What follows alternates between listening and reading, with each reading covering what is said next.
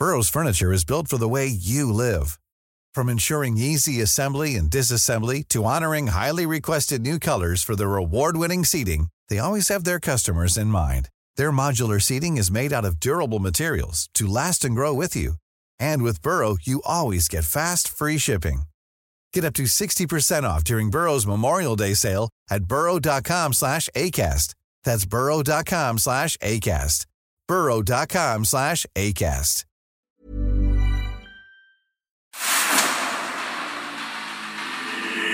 Dedo en la llaga.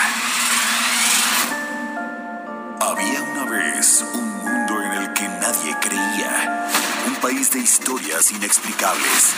Una nación con personajes asombrosos. Santo Tomás tenía razón. Hay que ver para creer. El México increíble, las verdades que duelen, la voz de los que callan, el dedo en la llaga. Infórmate, diviértete, enójate y vuelve a empezar. El Heraldo Radio presenta El Dedo en la Llaga con Adriana Delgado. No me abandones así, hablando solo de ti. Ven y devuélveme al fin la sonrisa que se fue. Una vez más, tocar tu piel, hondo suspirar. Recuperemos lo que se ha perdido. Regresa a mí,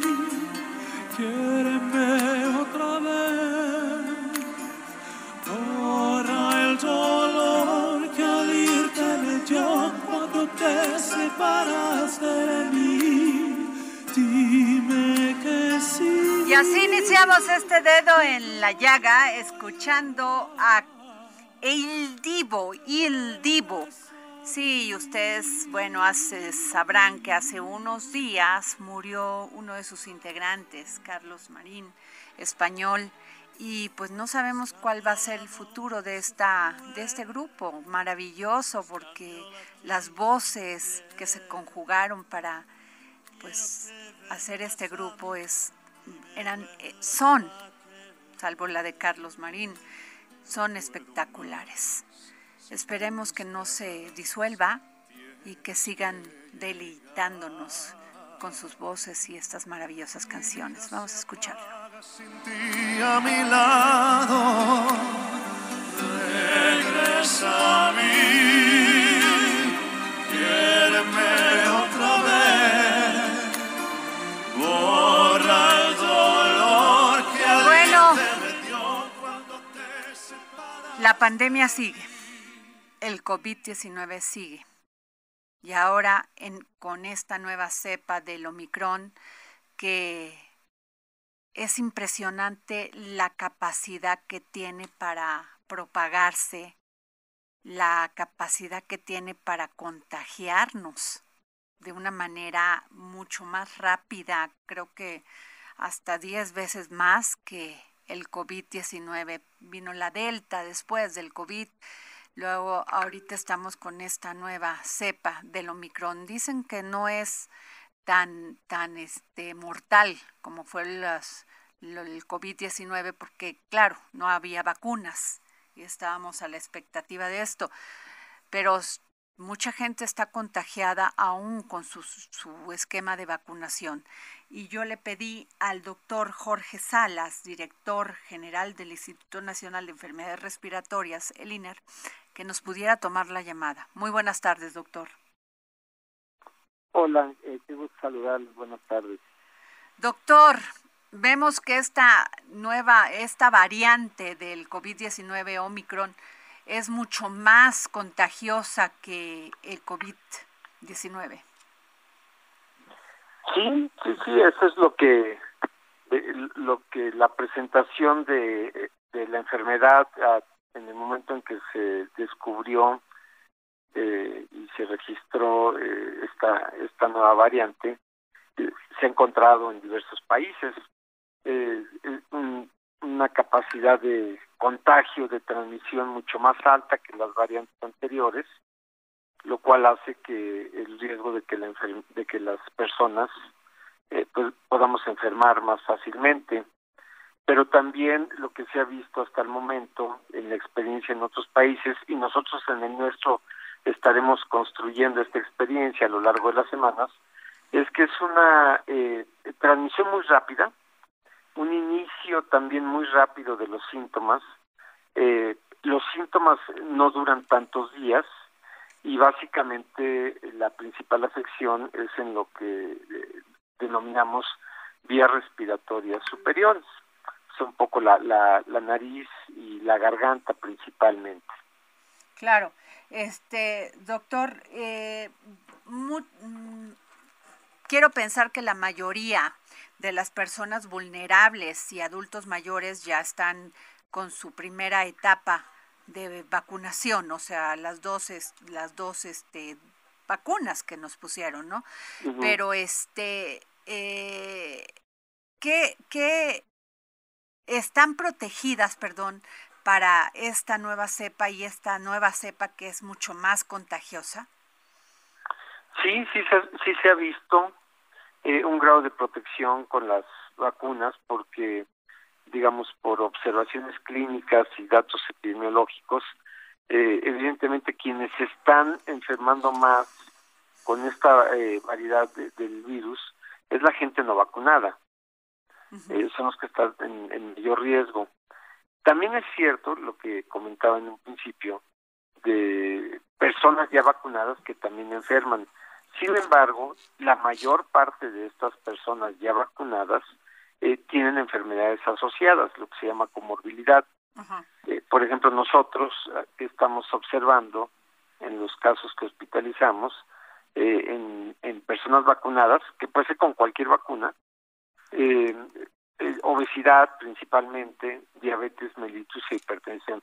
Las comorbilidades que se han visto durante todos estos meses de la pandemia y, y, y ante la infección con esta variedad del virus siguen siendo eh, personas de alto riesgo y más aún si no se vacunaron. Claro. Doctor, este, la tercera dosis ya viene, ya creo, ya también la mayoría de adultos mayores ya se les suministró la tercera dosis. Con eso pueden estar tranquilos, pero ¿qué si este dicen que el Omicron tiene otros síntomas? ¿Esto es cierto? El, sí, sí, porque digamos eh, lo, que comentaba, eh, básicamente vías respiratorias altas, o sea, escurrimiento nasal, dolor, una, una sensación de picazón en, en, la garganta, estornudos, algo de dolor de cabeza, puede haber un poquito de temperatura alta, febrícula, eh, malestar general, pero no se presenta como en otros casos, en las otras eh, variantes, eh, tos, flemas, dificultad para respirar, por lo menos no en la mayoría de los casos, eh, ni diarrea tampoco, eh, pérdida del sentido del, gusto y el olfato tampoco. Eh, y sobre todo la eh, por eso es, es, de difícil identificación, porque es de instalación muy rápida este esta enfermedad eh, y parece un cuadro gripal que todos hemos padecido, pero como una como una gripa este mucho más eh, fuerte de lo habitual. Pero no hay que confundirse porque eso puede ser este covid. Entonces eh, sí la gente tiene que lo mejor es recibir atención médica doctor hasta este momento el el INER cómo está en cuanto a, a espacios para enfermos que llegasen este, con esta variante Omicron? Nosotros en el INER, eh, ustedes en alguna vez que hemos conversado, eh, les comentaba yo de una reconversión hospitalaria. Esto significa que eh, toda nuestra infraestructura hospitalaria y personal médico se dedicó única y exclusivamente a la atención de casos COVID graves. Con el paso del tiempo y conforme fueron disminuyendo los casos, fuimos eh, retirando camas, o bueno, no retirando, convirtiendo estas camas que estaban para COVID, habilitarlas nuevamente para la atención de casos no COVID. La, la, la patología, las enfermedades respiratorias son muy amplias y muy diversas, agudas, eh, este, crónico-degenerativas, agudizadas, Entonces había mucha necesidad y la sigue habiendo necesidad de la gente por atención de estas enfermedades que se quedaron un poco rezagadas en la atención debido a la pandemia. Entonces actualmente estamos eh, en términos generales en una proporción de 50% y 50% de nuestras camas, la mitad COVID y la mitad eh, no COVID en términos generales. Okay. Y, y, en, y en este momento, hasta hace algunos días, las camas destinadas a COVID había un número importante de camas desocupadas, pero sí empiezan a llegar pacientes eh, con descontroles, infectados por COVID, obviamente, o padeciendo COVID, y con descontrol de muchas de sus enfermedades crónicas. Entonces empieza a aumentar el número de ingresos. Híjole, qué terrible, doctor. Y además, pues, este, agradeciéndole esta gran labor que hacen no solamente los doctores, sino las enfermeras, enfermeros, eh, todas las personas que apoyan y que trabajan ahí en el INER, porque durante estas, pues, ya llevamos dos años de pandemia, doctor. Sí, ya es este, demasiado. Han hecho un trabajo impresionante, doctor. Salas. Sí, la verdad es que agradezco su comentario, pero tengo que decir que, que sí, que el trabajo que ha hecho el personal de salud, eh, médicos, enfermeras, técnicos de las diferentes áreas administrativos en el INER ha sido extraordinario eh, y por eso se ha podido hacer frente a la atención de estos casos tan graves que son los que hemos estado recibiendo a casi dos años. Pero bueno, esta pandemia eh, ha sido de larga evolución, todavía faltarán algunos meses y bueno, pues el INER estará eh, en, la disposición de seguir apoyando a la gente que lo necesita. Muchísimas gracias, este doctor Salas. Muchísimas gracias por tomarnos la llamada. Como siempre, le deseamos todo, todo lo mejor en este año que inicia, doctor Jorge Salas. Gracias por, por estar siempre presente en el dedo en la llaga. Gracias a ustedes y que también estén sanos todo este tiempo. Felicidades y saludos. Gracias. Bueno, pues ahí está, a cuidarse. Esta nueva variante del COVID-19 es más contagiosa. Nos dice el doctor Salas que este, es muy importante tener ya las dosis de las vacunas, el esquema completo de la vacunación. Eh, no se arriesgue, no se arriesgue, su cubrebocas y va a lugares muy, muy este, con muchas personas, eh, la distancia y pues, trate de cuidarse, no solamente por usted, sino por las personas que uno ama. Así de sencillo. Y bueno, a ver, el sábado, pobladores bloquearon el acceso principal del municipio de Mineral del Monte Hidalgo para exigir se esclarezca el paradero de 13 caninos que fueron sustraídos de su refugio. De acuerdo con manifestantes, la noche del 31 de diciembre pasado los animales fueron sustraídos del santuario por desconocidos sin que hasta el momento se esclarezca su paradero. La Procuraduría General de Justicia de Hidalgo inició una investigación por abuso de autoridad en contra de autoridades del ayuntamiento, luego de que el personal del municipio este, organizaron a comerciantes para acudir a reprimir una manifestación de activistas en defensa de los animales. Y le pedimos al presidente municipal de Mineral del Monte Hidalgo, Alejandro Sierra Tello, que nos pudiera tomar la llamada para que pudiéramos platicar con él sobre esta situación y si ya se dio el paradero de estos animalitos. ¿Cómo está, este Alejandro? Adriana, ¿cómo estás? Buenas tardes a ti y a todo tu auditorio. Oiga, pues es que este hay muchas personas que que somos amantes de los animales, que defendemos a los animales y pues sí fue un fue un hecho de fue un hecho terrible que pues sustrajeran 13 animalitos. Sabemos dónde están, qué se ha hecho, qué, qué ha pasado con la manifestación y si es cierto que se hizo uso de, de la fuerza para, para, para reprimir a los manifestantes. Adriana, mira, como tú lo dices que eres un amante de los animales, créeme que yo soy una de esas personas. Viven conmigo cinco animalitos, cinco perritos. Y bueno, el tema creo que se ha tornado a transquiversarse, pues, en las versiones que han salido de manera mediática. El tema no es estar en contra de, la manifestación, no es haber estado en contra de, del tema de los perritos, que por cierto yo desconocí el tema, obviamente estábamos enterados por el llamado que hicieron a través de redes sociales, pero bueno, pues no no habían tenido el acercamiento con nosotros esta para platicarnos realmente qué es lo que estaba pasando. Comentabas tú al principio de tu programa que fueron pobladores de Mineral del Monte que bloquearon. No, no fueron pobladores de Mineral del Monte. Los pobladores de Mineral del Monte son los que eh, piden que no se obstaculice el paso al municipio, ¿no? Entonces, son tres vertientes. Una es que no estamos en contra de la manifestación. Dos es que no estamos en contra de, del tema de los animalitos. Al contrario, yo les decía, están en todo el derecho de manifestarse si es necesario, entramos nosotros como autoridad. El tema, más que nada, fue el tema del bloqueo del, de la entrada al municipio que eso digo, lo digo y lo seguiré diciendo, ¿no? Hay mucha gente que vive del tema económico, de la derrama económica, somos un pueblo mágico, y que espera trabajar sábado o domingo para poder subsistir de lunes a viernes.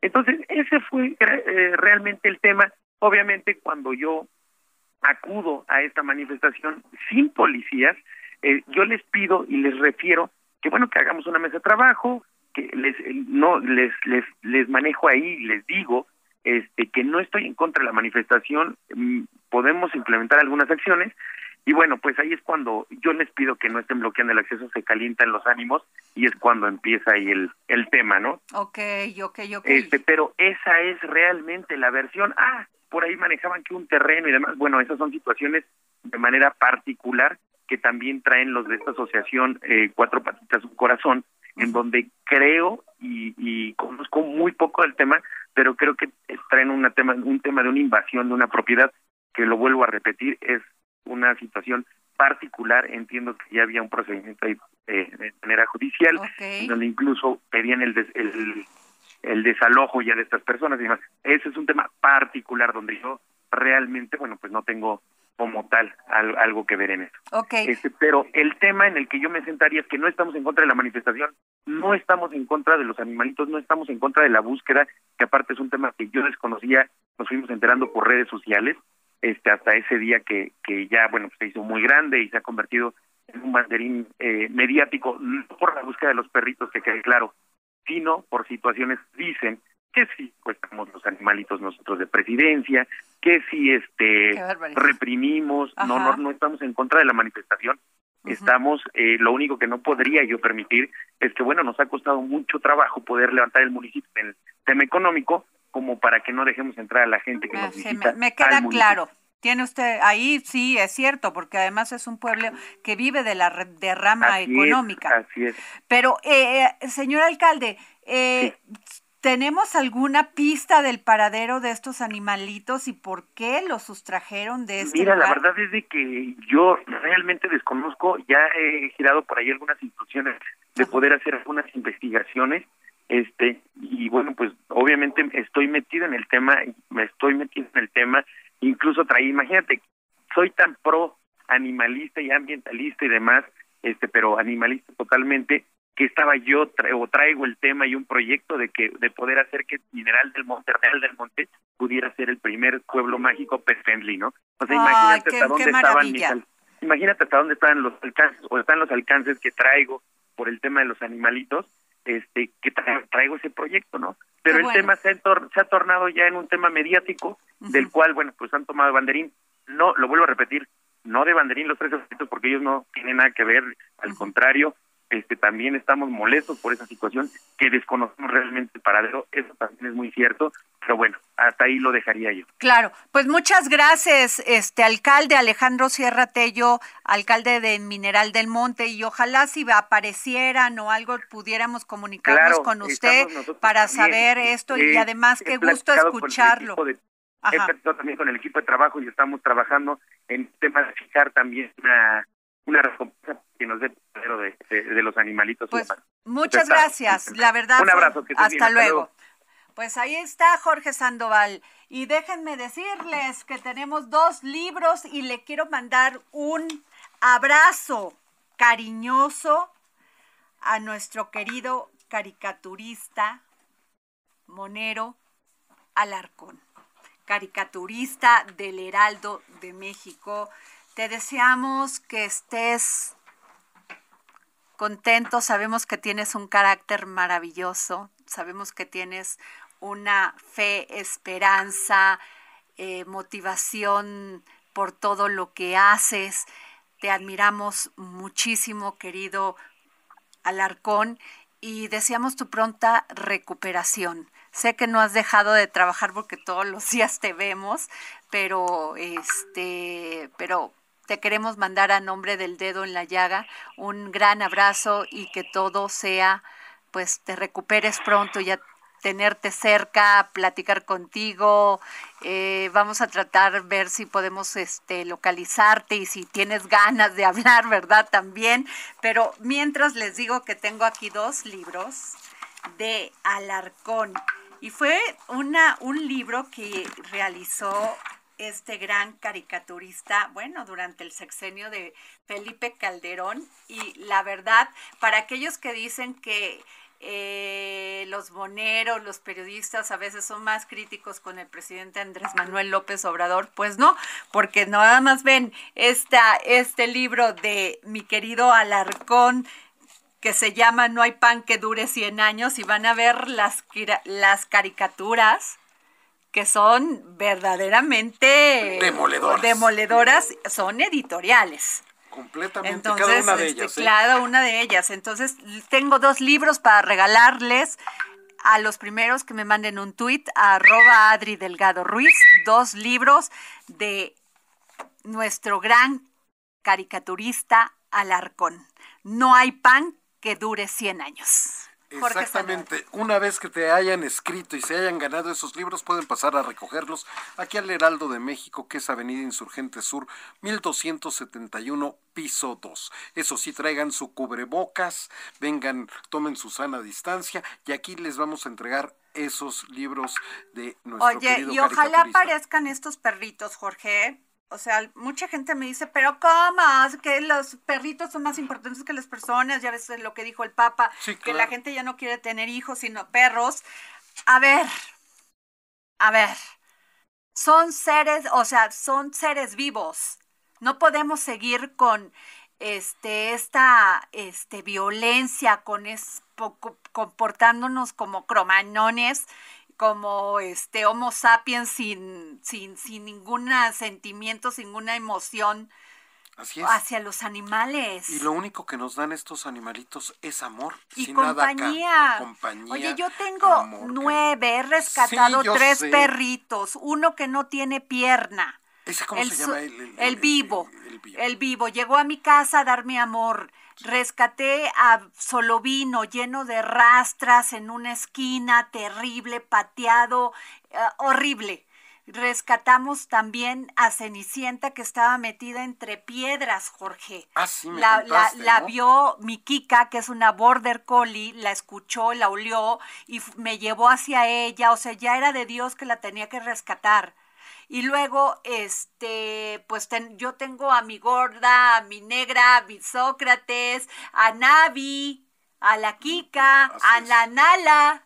Que es enorme la Que es, una cane corso preciosa, o sea, amo a los animales. Y no, o sea, y sí tenemos que tener un poco más de conciencia sobre el trato que les damos porque ellos no pueden hablar, Jorge. Constantemente tienen miedo del ser humano de que los vayan a matar, de que los vayan a golpear y no tienen manera de defenderse.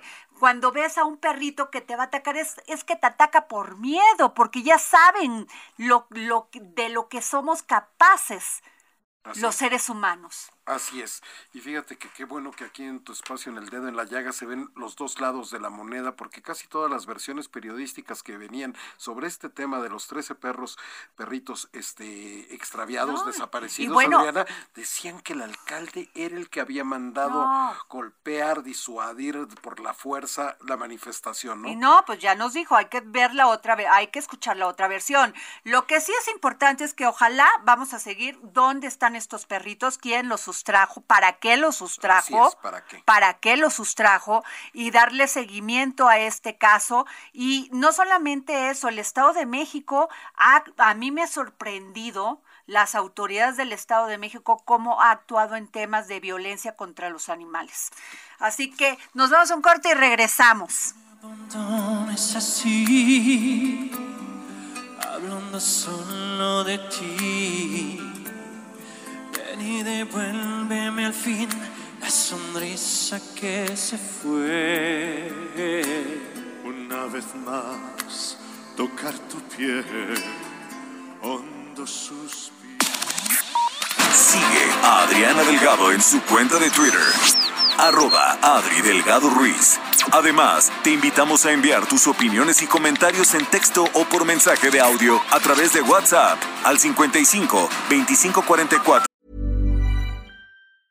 Everyone knows therapy is great for solving problems, but getting therapy has its own problems too, like finding the right therapist, fitting into their schedule, and of course, the cost. Well, BetterHelp can solve those problems. It's totally online and built around your schedule. It's surprisingly affordable too. Connect with a credentialed therapist by phone, video, or online chat, all from the comfort of your home. Visit betterhelp.com to learn more and save 10% on your first month. That's BetterHelp, H E L P. 3334. Y si quieres escuchar El Dedo en la Llaga de El Heraldo Radio, en cualquier momento y donde quiera que te encuentres, descarga el podcast disponible en Spotify y iTunes.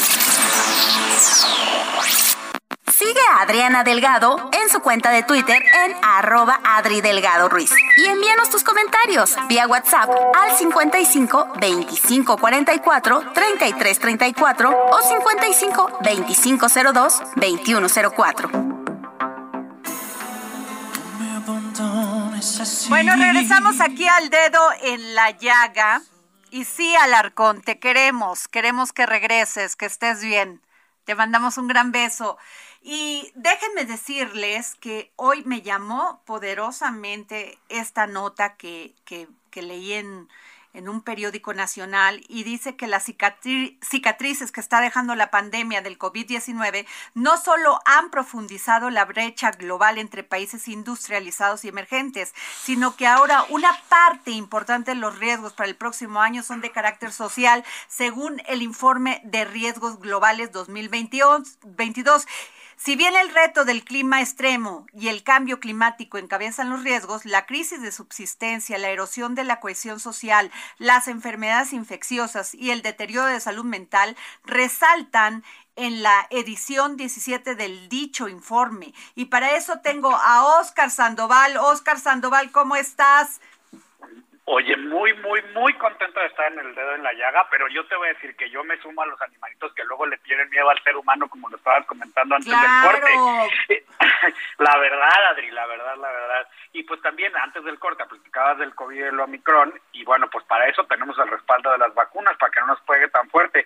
Pero para los riesgos, qué bueno que tocas este tema, porque, porque pues más vale saber la información Oye, terrible. Además, bueno, el for, el este el Foro Mundial, Económico Mundial, fíjate que puso como riesgos esto terrible, que además lo estaba platicando con José Antonio Fernández, que está aquí en el dedo en la llaga, lo cual se lo agradezco mucho porque es un gran periodista, promotor de medios, empresario, productor, conductor de televisión y presidente del Festival Pantalla de Cristal que aglutina lo mismo cine que producciones documentales para televisión, videoclips musicales y, y, comerciales. Entonces tenemos un gran invitado aquí y Oscar está platicando con José Antonio sobre esto, todo lo que, lo que nos está trayendo pues todas las, todo lo que nos trajo ya el COVID y, y uno de los puntos era el deterioro de la salud mental.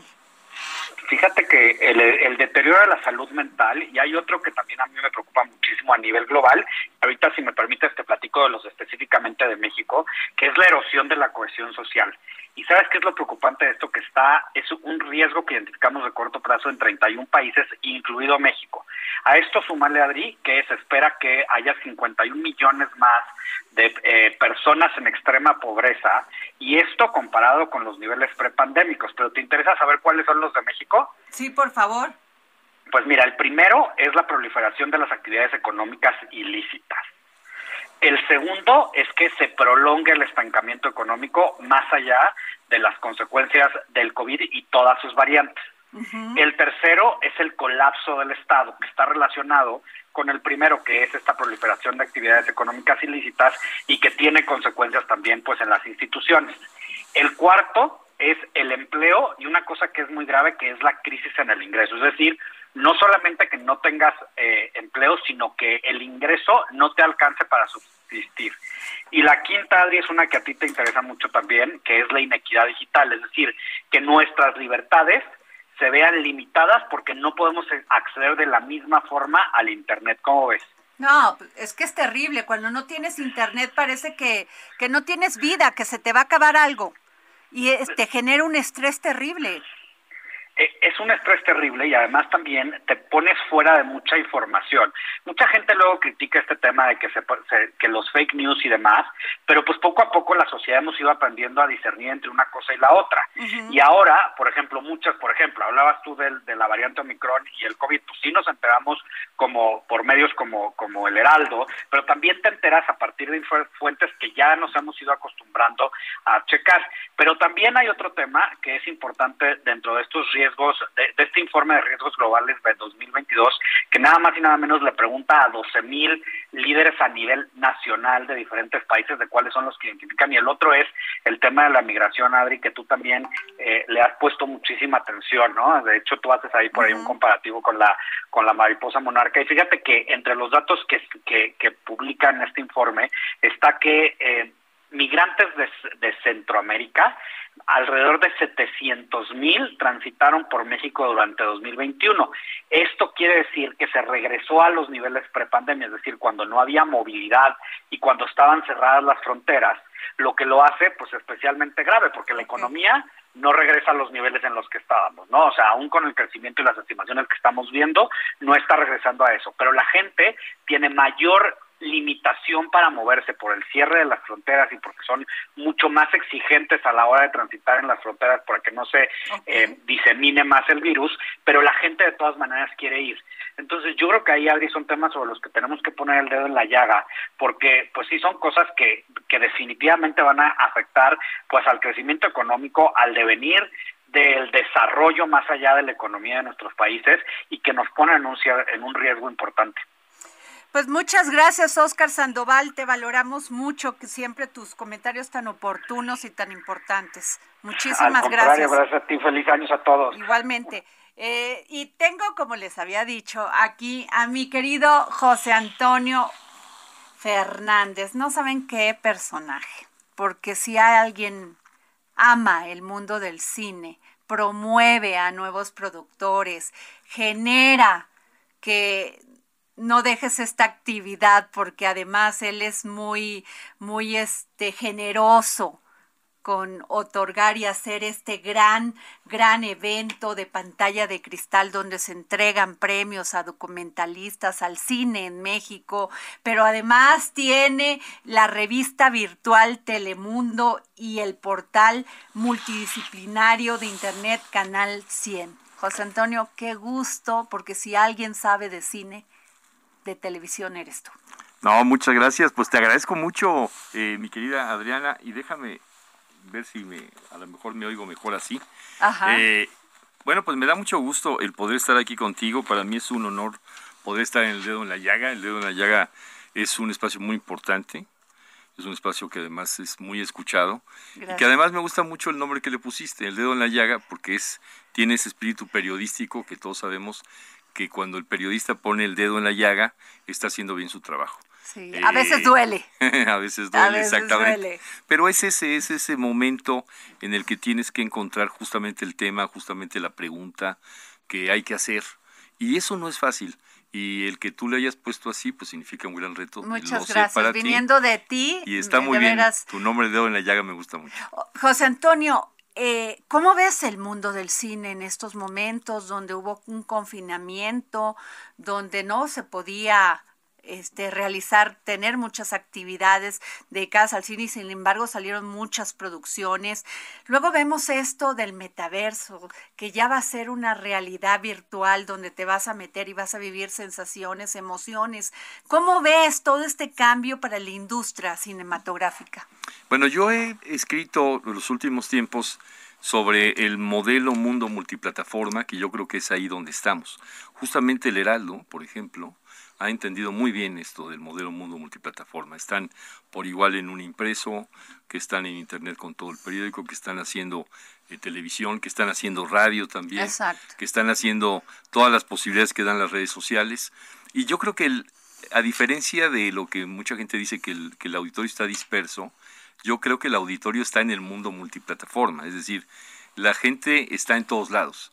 Hoy podemos encontrarnos con alguien que por igual quiera ir al cine. Yo sé que ahora están muchas restricciones, está difícil ir al cine, pero poco a poco se ha ido la gente acostumbrando a, volver a las salas cinematográficas. Pero esa misma persona también va a ir, a, va a estar escuchando este programa de radio y este programa de radio lo puede escuchar de distintas maneras. Y también te puede seguir en Twitter y esa misma persona también a lo mejor está viendo el fútbol americano el fin de semana o está viendo una telenovela o está viendo una serie.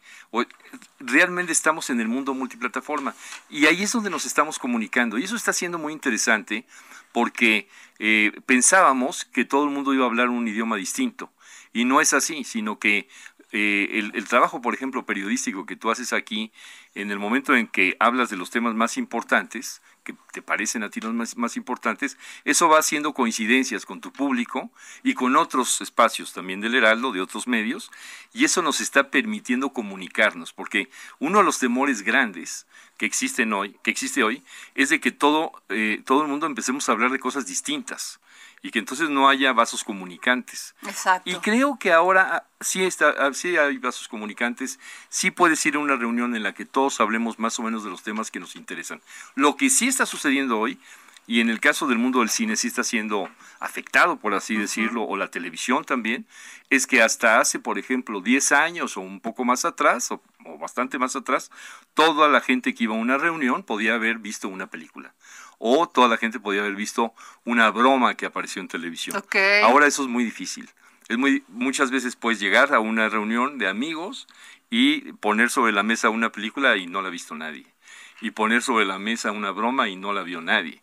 Y poner sobre la mesa una serie y no la vio nadie. Entonces, sí, a nivel de sociedad estamos más o menos teniendo vasos comunicantes, pero a, ver, pero a nivel de grupos, estamos, estamos teniendo problemas de comunicación. Y yo creo que ahí el cine, la televisión, los medios de comunicación, creo que el reto más importante que tienen hoy es unir a la sociedad, o sea, que sea que, haya un comportamiento muy muy honesto por parte de, de, los medios de comunicación y que encuentren esos temas, ese dedo en la llaga, justamente, que encuentren esos temas conductores, productores, guionistas, escritores, comentaristas, para hablar de aquello que sea más relevante en un momento dado para, un, para una comunidad, para una sociedad o para un país o para el mundo entero.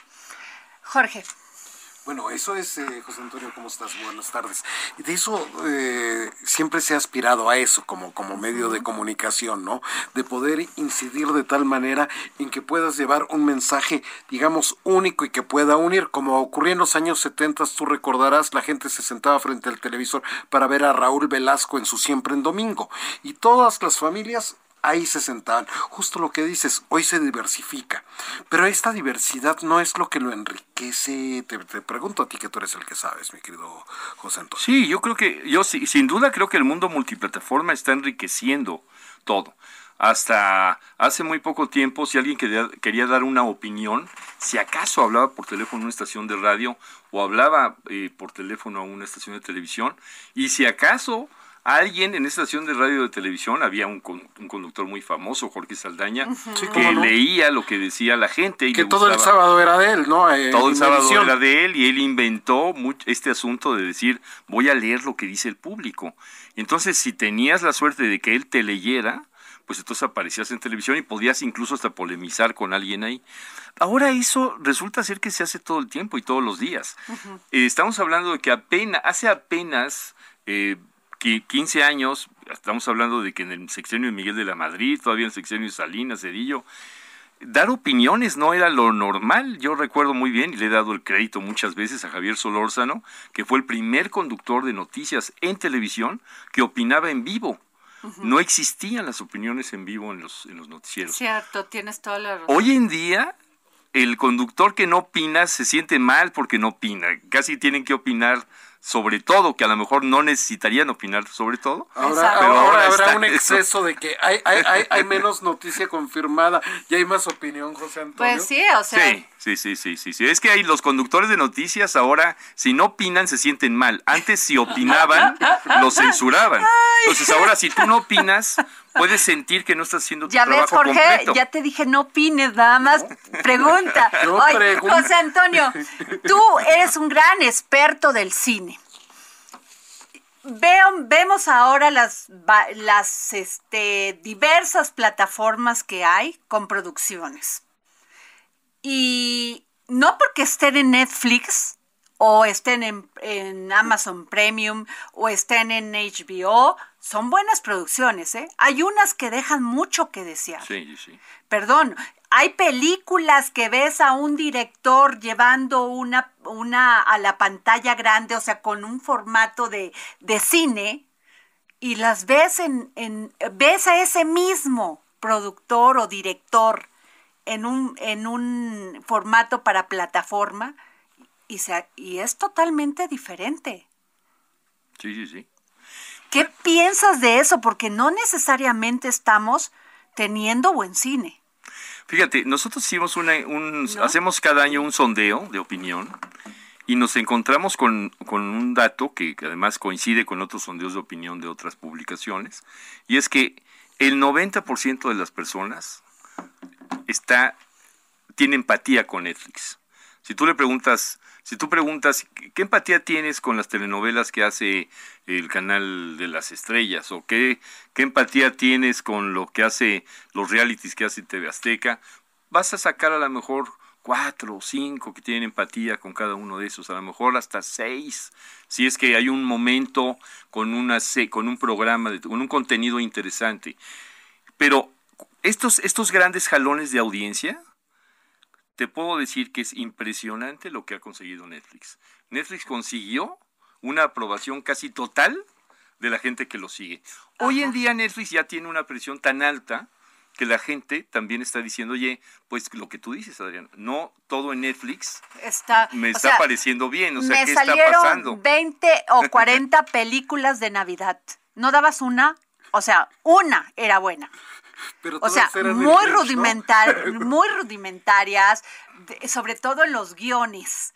En los guiones muy, muy, muy este, rudimentarios. Es que el nivel de, expectativa que tiene Netflix ahora es altísimo. O sea, si, si tú te encuentras con un contenido que no es bueno, puedes pelearte con Netflix en frente de la televisión. Pues, y es que Netflix además convenció a la gente que Netflix es Netflix. Es decir, todos los demás son canales de televisión y de pronto Netflix aparece y dice, no, es que esto es distinto, y en la realidad es un canal de televisión, pero puesto todo en línea.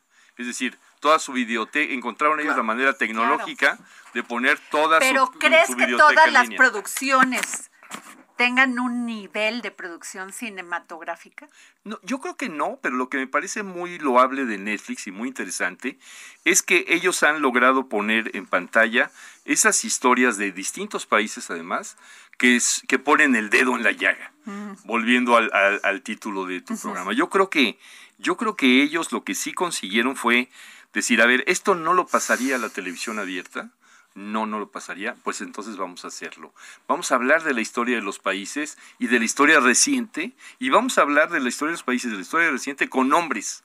Eh, eh, como fueron tal cual las historias. Y así nos hemos encontrado. Y que puedes acceder a diferentes historias de, diferentes países. Pero sabes que vuelvo a lo mismo, vuelvo, perdón por ser tan este fusiva en esto. en, el en el tema de los guiones. Los guiones o sea, son básicos para hacer una buena película o una buena serie. No saben qué desilusión me llevé viendo la de HBO de Sex and the City. O sea, que era yo fan de esa... De, la serie. No, de la serie. Veo es, regresan ya las mujeres ya con hijos y todo esto, pero la producción y los guiones que tenía en aquel entonces este esta serie Sex and the City. Adiós ya no tiene nada que ver, ya se acabó. Exacto, que lo hicieron nada más comercialmente para ver. Y no es de que, se, que ellas están más grandes, y que ya tienen hijos, o sea, se perdió el encanto del análisis profundo sobre los temas de mujeres, de empoderamiento, de lucha, de esto, del otro, o sea. Hay un problema con, con, las, con las series y con las películas hoy en día y es que al final, como fue desde un inicio, es que tienen que encontrar la narrativa correcta para contar esa historia que quieren contar. Y, quieren y, necesitan tener algo que contar. Y voy a poner el ejemplo, por ejemplo, en el caso, perdón, de Netflix, que hacen esta serie de Crown, que me parece que es una gran serie. Claro, contando la historia de la corona británica, de la reina, etcétera. y ellos encuentran la manera de contarla con anécdotas muy, muy, muy puntuales de, la, de la familia eh, británica. Ahí, ahí ellos encuentran la manera de contar la historia y de pronto te das cuenta que el que hace ese, ese guion es un gran experto en la familia de la corona británica. Y entonces, a la hora de que sumas todo eso, tienes posibilidades de contar una historia interesante. El punto está en que de pronto los guiones sí pueden estar hechos por gente que no tiene un compromiso o que no tiene un conocimiento de aquello de lo que está hablando. Y entonces entra algo que en Hollywood eh, es la fórmula hacer las cosas por fórmula. Entonces, hacer las cosas por fórmula muchas veces decepcionan al auditorio. ¿Por qué? Porque es poner en el segundo, en el minuto 8 tal cosa, en el minuto 11 tal cosa.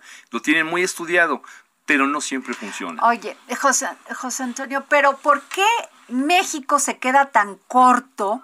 Porque hay productores impresionantes, guionistas espectaculares. ¿Por qué cuando, por qué nosotros no podemos hacer una serie como esta que tú dices, The Crown? O sea, ¿por qué con tantas historias que hay aquí, con tanta historia más bien? Mira, la historia. ¿Por qué no podemos? ¿Por qué sentimos que no debemos ir a pedir el dinero suficiente para estas grandes producciones? ¿Por qué no nos los dan? Yo creo que eh, hay posibilidades que lo den, pero estamos hablando de que una serie de ese tamaño te puede estar costando por lo menos un millón y medio de dólares por capítulo. ¿Y por qué no lo pedimos? hay casos en México. Hay un caso en México interesante que costó un millón trescientos mil dólares por capítulo que hizo Dopamine, que hizo la serie Hernán. Ajá. Eh, patrocinada por Grupo Salinas, justamente, y porque es parte de Dopamine del, del grupo, y ellos sí hicieron esta serie con un millón trescientos mil dólares pero todas las demás series tienen mucho menos recursos. Entonces pero esa porque tenías detrás un grupo con, con, con, como el grupo Salinas. Pero ¿por qué Netflix, HBO, este, este ¿cómo se llama cualquiera de ellos, Amazon. Este Amazon y todo, no voltean? ¿O por qué nosotros, los productores en México, no vamos con toda la fuerza y decir, queremos hacer una serie sobre Porfirio Díaz y la historia de Porfirio Díaz y nos cuesta un millón y medio de dólares por capítulo? ¿Por qué, por qué nos quedamos tan cortos? Mira, una de las respuestas es que a lo mejor nadie lo ha ido a proponer porque esas cosas suceden, esas cosas luego suceden así. Eh, ¿Por qué nadie fue con, con Grupo Salinas y les dijo, oye, ya hiciste Hernán Cortés, ahora vamos a hacer Porfirio Díaz? O Santana. Y ya tengo aquí, y ya tengo aquí el guion, y ya tengo aquí los capítulos, y ya se me ocurrió cómo contar la serie. Esa sería una primera razón. Todos sabemos que el cine eh, eh, mexicano ha hecho a Porfirio Díaz, que las telenovelas mexicanas han hecho a Porfirio Díaz, pero también ha hecho a Lázaro Cárdenas.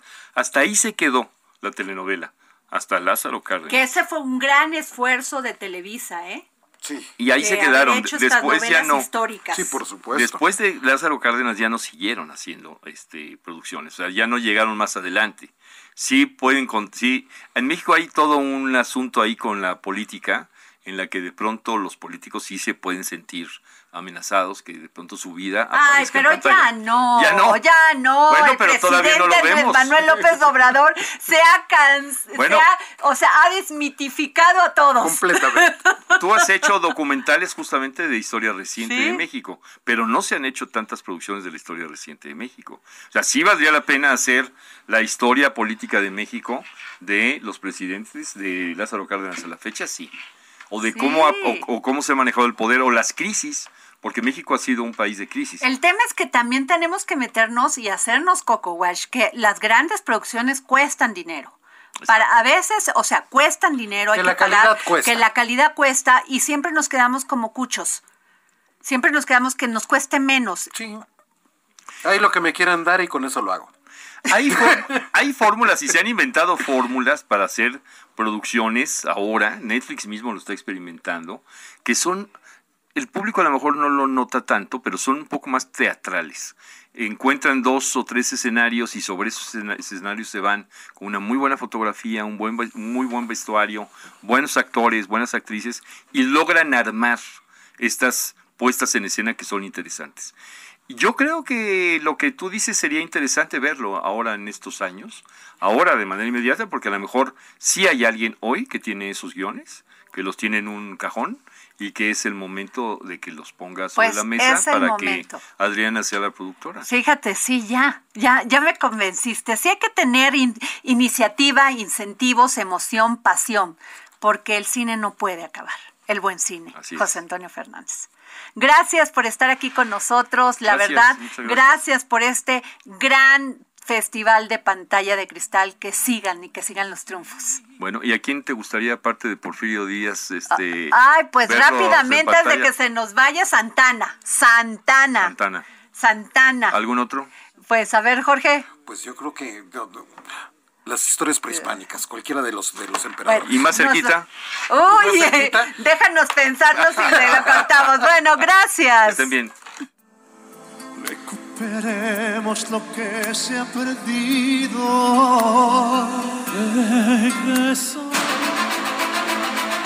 El Heraldo Radio presentó El Dedo en la Llaga con Adriana Delgado. Hey, it's Paige DeSorbo from Giggly Squad. High quality fashion without the price tag. Say hello to Quince. I'm snagging high-end essentials like cozy cashmere sweaters, sleek leather jackets, fine jewelry, and so much more. With Quince being 50 to 80% less than similar brands.